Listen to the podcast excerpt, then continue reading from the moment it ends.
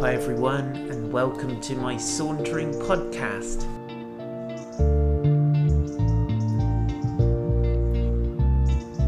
My name is Paul White, and I live in a gorgeous place called Weymouth. And this podcast is a collection of saunters that were born in lockdown, but it's also got some additional stuff which is just fresh, hot off the press.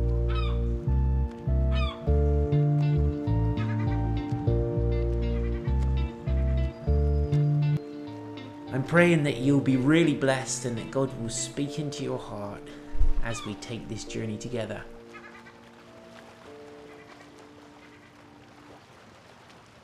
So please go ahead and hit the subscribe button to keep updated with the very latest Sauntering podcasts. Good morning, everyone, and welcome to another saunter today where it's slightly raining, so we're inside again and um, let's pray. Lord Jesus, we love you. We want you to speak to us. We want that risen, glorified, beautiful Jesus that you are in our lives every moment of this day. Amen. So good. Wow. We are in chapter 22 of Luke today, and we started it yesterday. Long chapter, and we're going to pick up in verse 31. So remember, Jesus has been, he's just instituted the Lord's Supper, the Holy Communion, which we love and celebrate so often. morning, Fran and Rosemary. And now, then the disciples get into this kind of ongoing discussion about, ah, right, this ongoing discussion about who is going to be the greatest in the kingdom. Gosh, shenanigans. shenanigans on the internet. Let's see if it works. We're on 4G at the moment. Um, it won't go onto my router for some reason. Good morning, Deepak. Good morning, Pete. Right, sorry about that little hiatus. Let's start again. Good morning, everyone. Welcome to a saunter in my shed. And it's a rainy day, but I've just been out for a run. It was lovely. It's warm, it's mild, it's summer ish. It's England. we have to get used to this. So we've prayed, Lord Jesus, we thank you that you're with us. And now we're in Luke chapter 22, verse 31. And Jesus says, Simon, Simon, behold, Satan demanded to have you that he might sift you like wheat, but I have prayed for you that your faith may not fail. And when you have turned again, strengthen the brothers. Peter said to him, Lord, I'm ready to go with you both to pr- prison and to death. And Jesus said, I tell you, Peter, the rooster will not crow this day until you deny three times that you know me. Good morning, Annie. And so this is a, one of these little wonderful gems because it gives us an insight into the spiritual battle that is kind of that we're engaged in and that Jesus is engaged in with us for our soul and for our faith and so on. And Peter goes on when he writes his letters, he talks about our faith, which is of greater worth than gold, that perishes even though it's been refined in a fire. And this is his moment, really, where he's going to be tested and refined and he's going to go through a furnace and all the dross and impurity that's in his heart is going to float right to the surface. But right now, he's got no awareness of where he's really at. He's got no real objectivity about his spiritual maturity. And Jesus says to him, Simon, Simon, Satan has demanded to have you. I can't believe. I mean, it's it's just beyond me in a way that Satan has the arrogance to demand anything of God.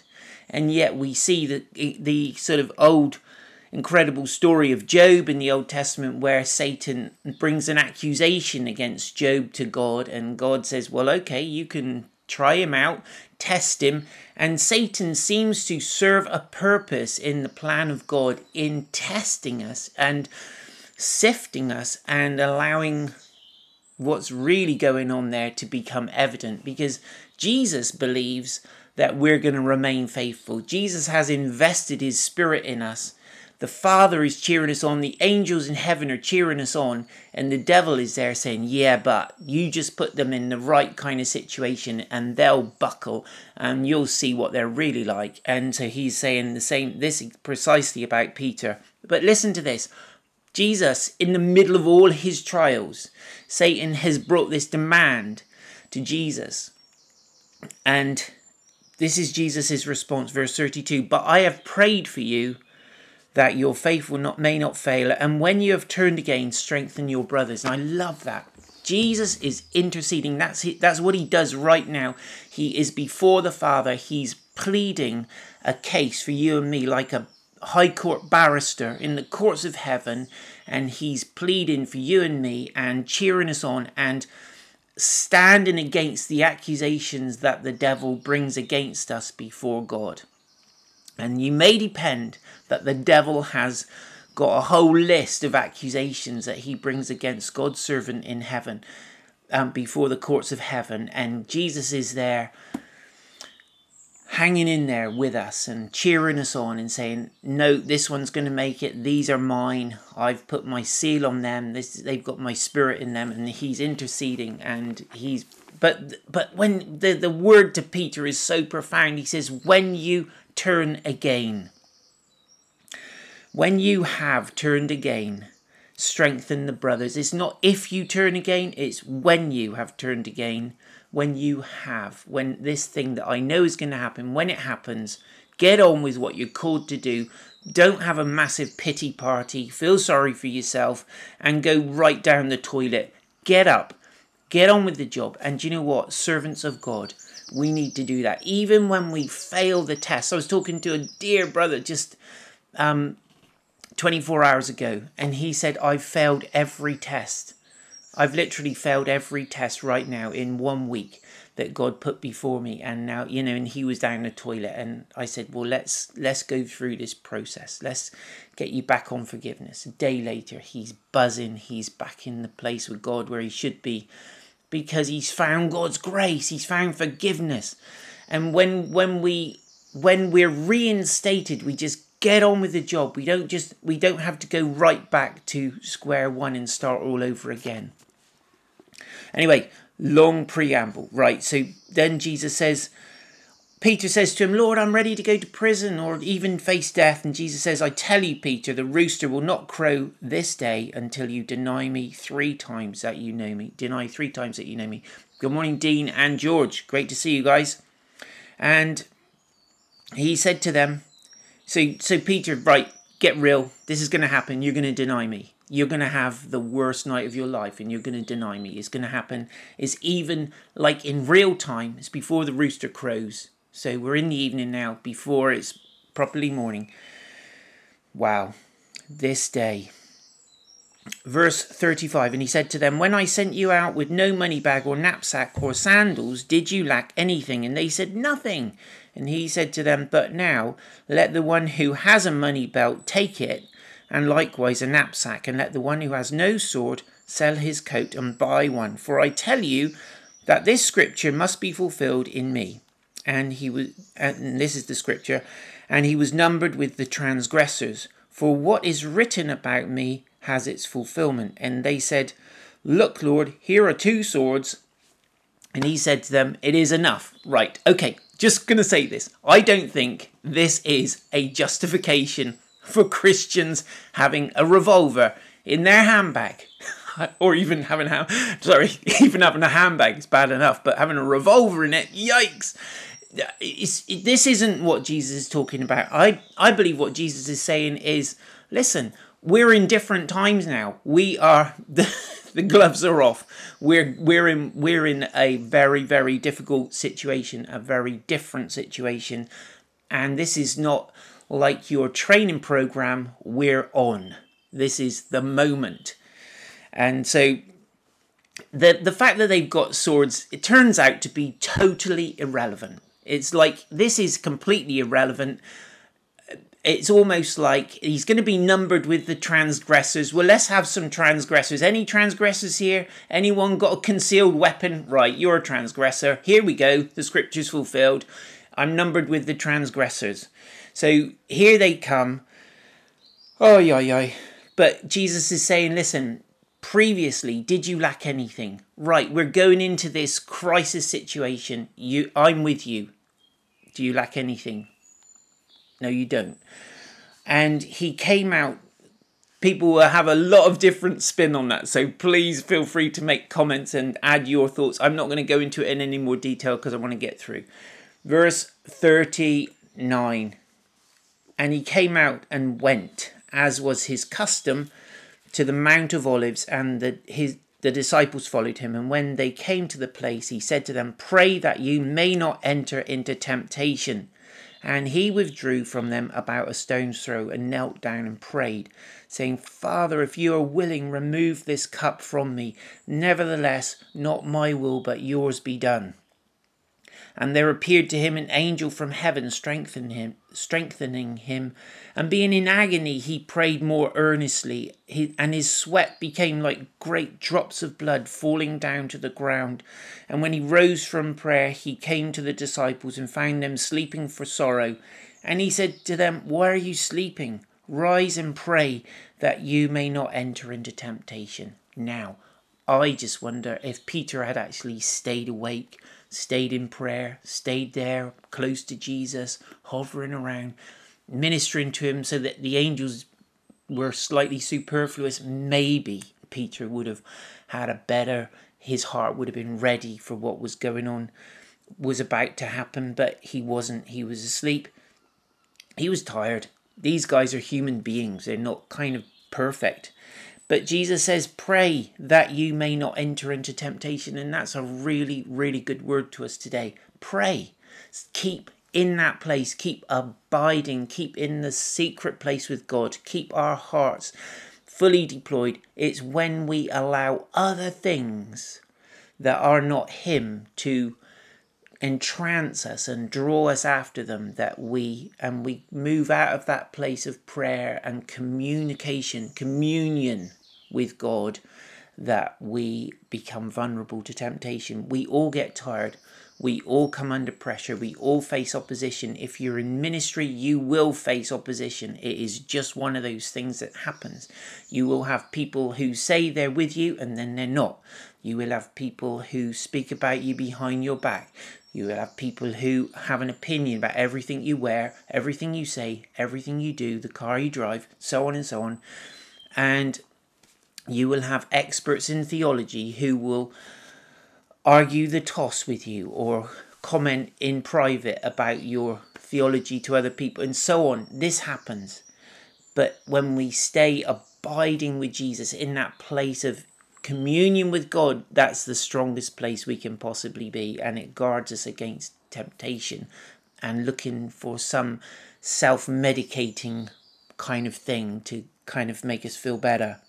Anyway, so Jesus withdrew. He starts to pray. He kneels down. He's crying out and he's saying, Father, if you are willing, take this cup from me. And, and who knows what that cup represented? I mean, Spurgeon said it was literally all the evil of hell condensed into one cup. There would have been the temptations to quit, to run away, or to use his supernatural power to save himself. There would have been a thousand and one temptations going on.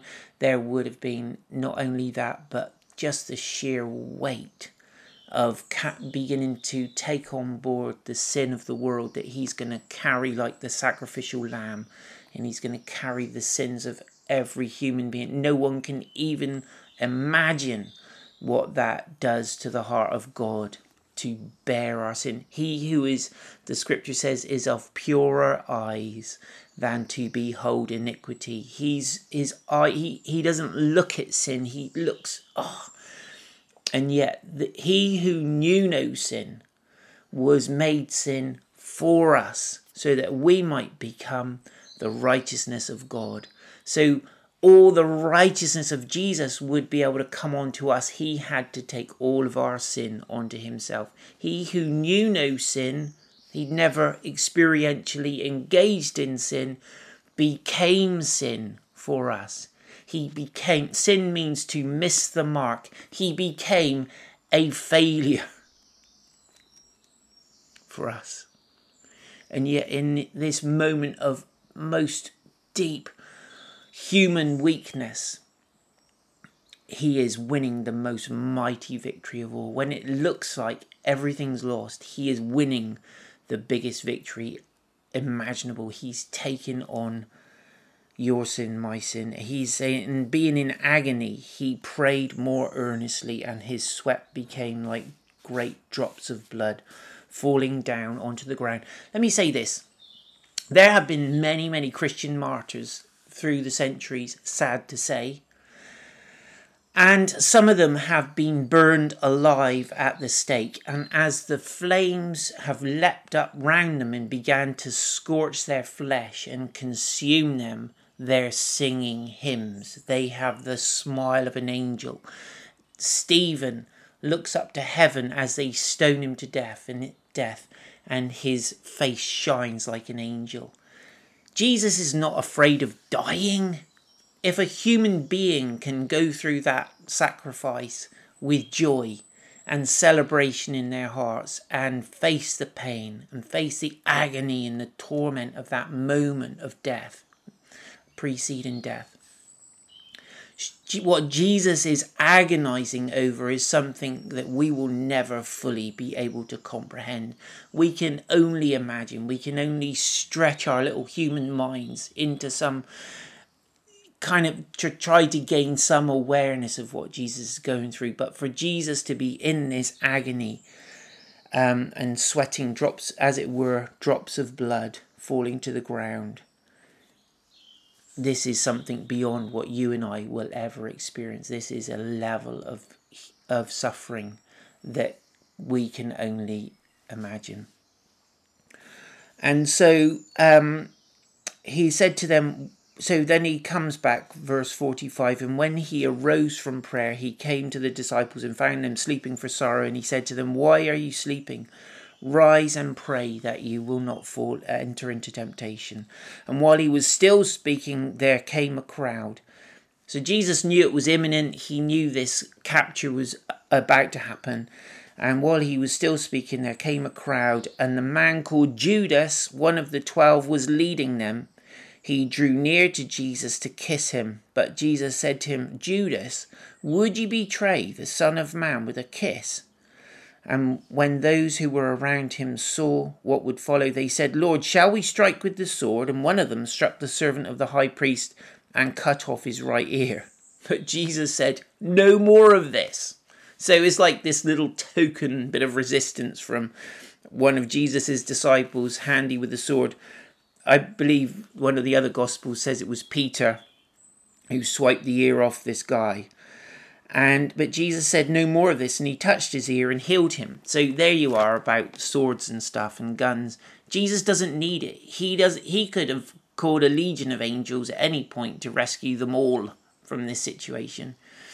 Um, but Jesus is.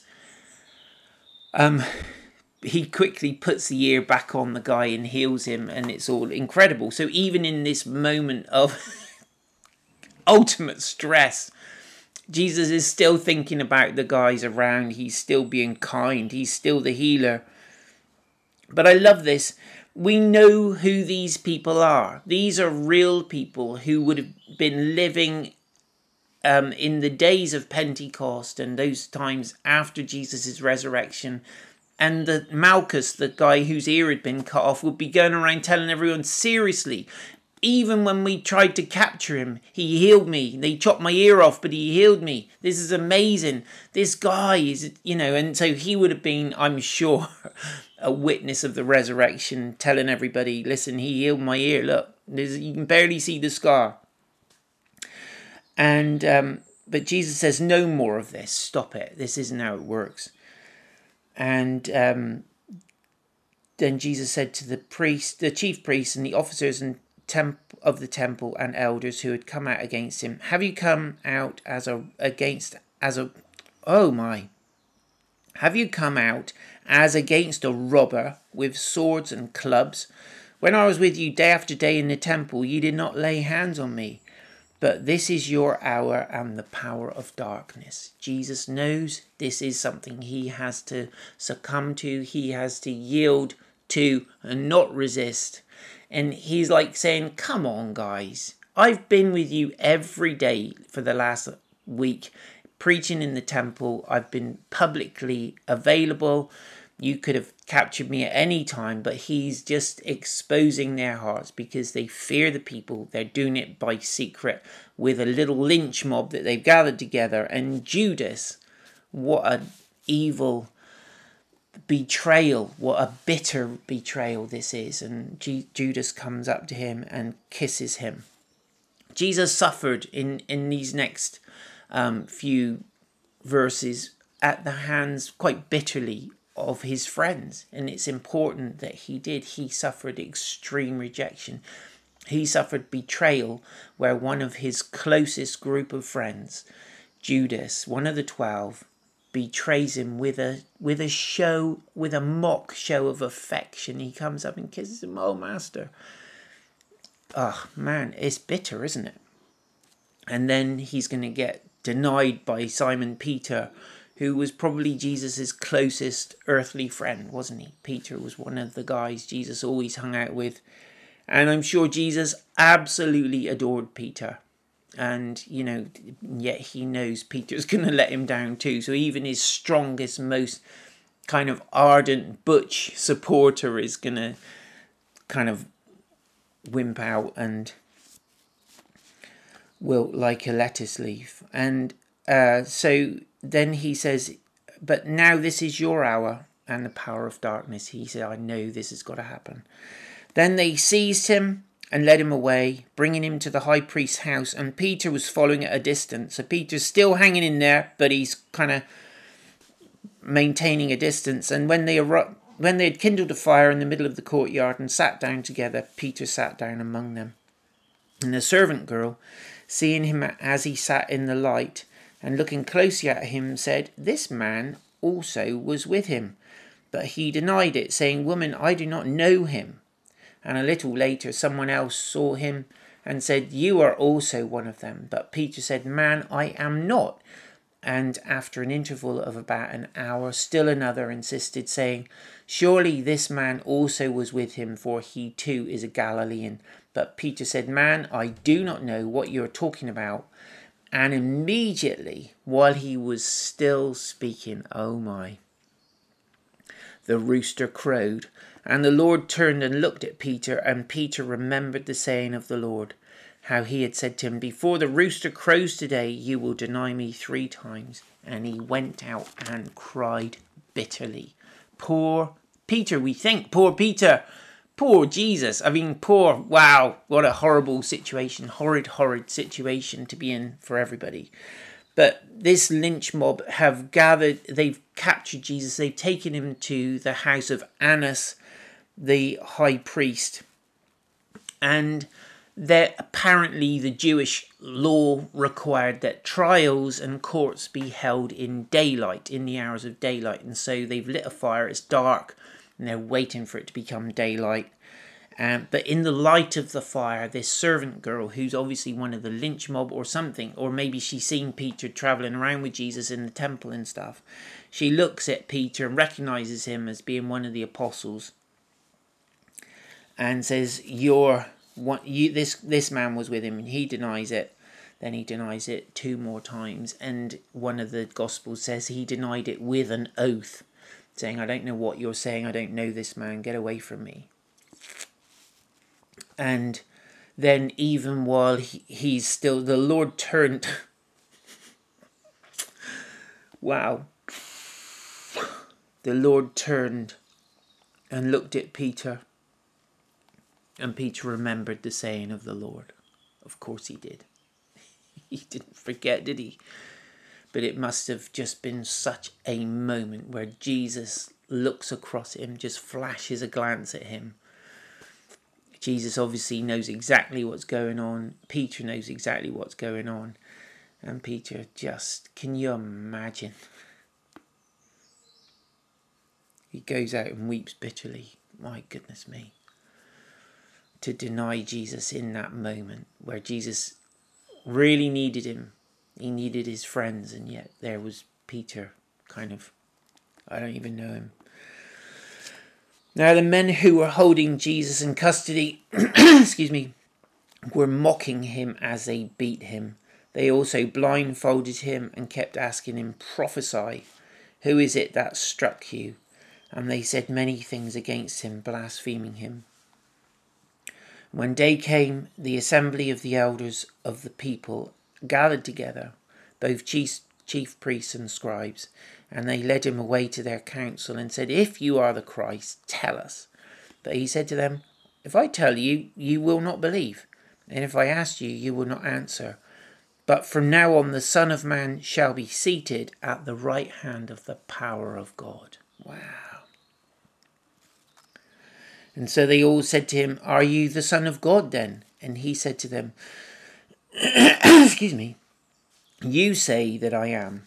Then they said, What further testimony do we need? We have heard it ourselves from his own lips.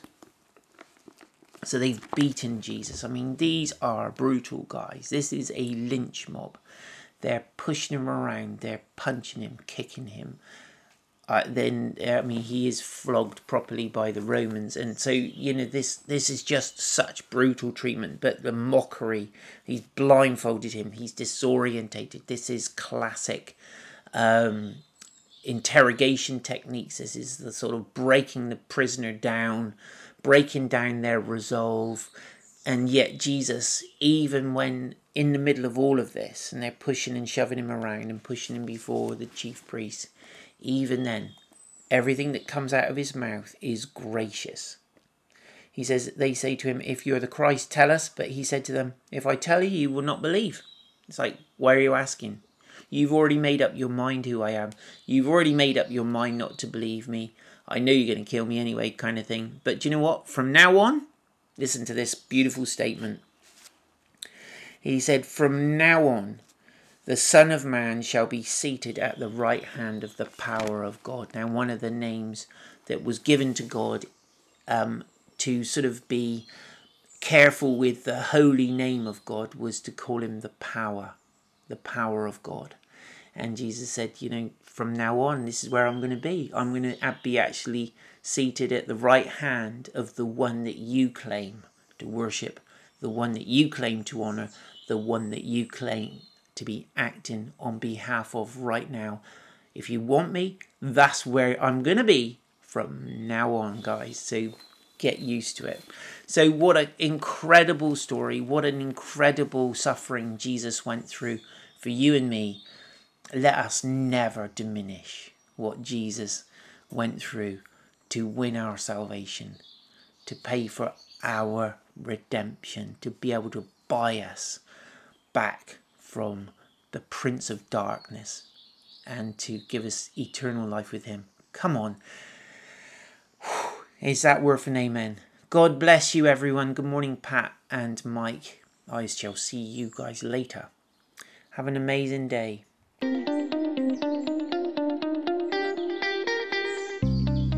I am super excited to be able to recommend to you my book, The Christing it's a whole adventure of digging deep into the Bible, Old Testament, New Testament, exploring stories that may be familiar to us, but just seeing how the power and the beautiful, rich treasure of the Holy Spirit is there on every single page. And my desire as I share my own stories is that we would get caught up in that adventure together of a life pursuing the supernatural God where anything becomes possible when we're full of His Holy Spirit.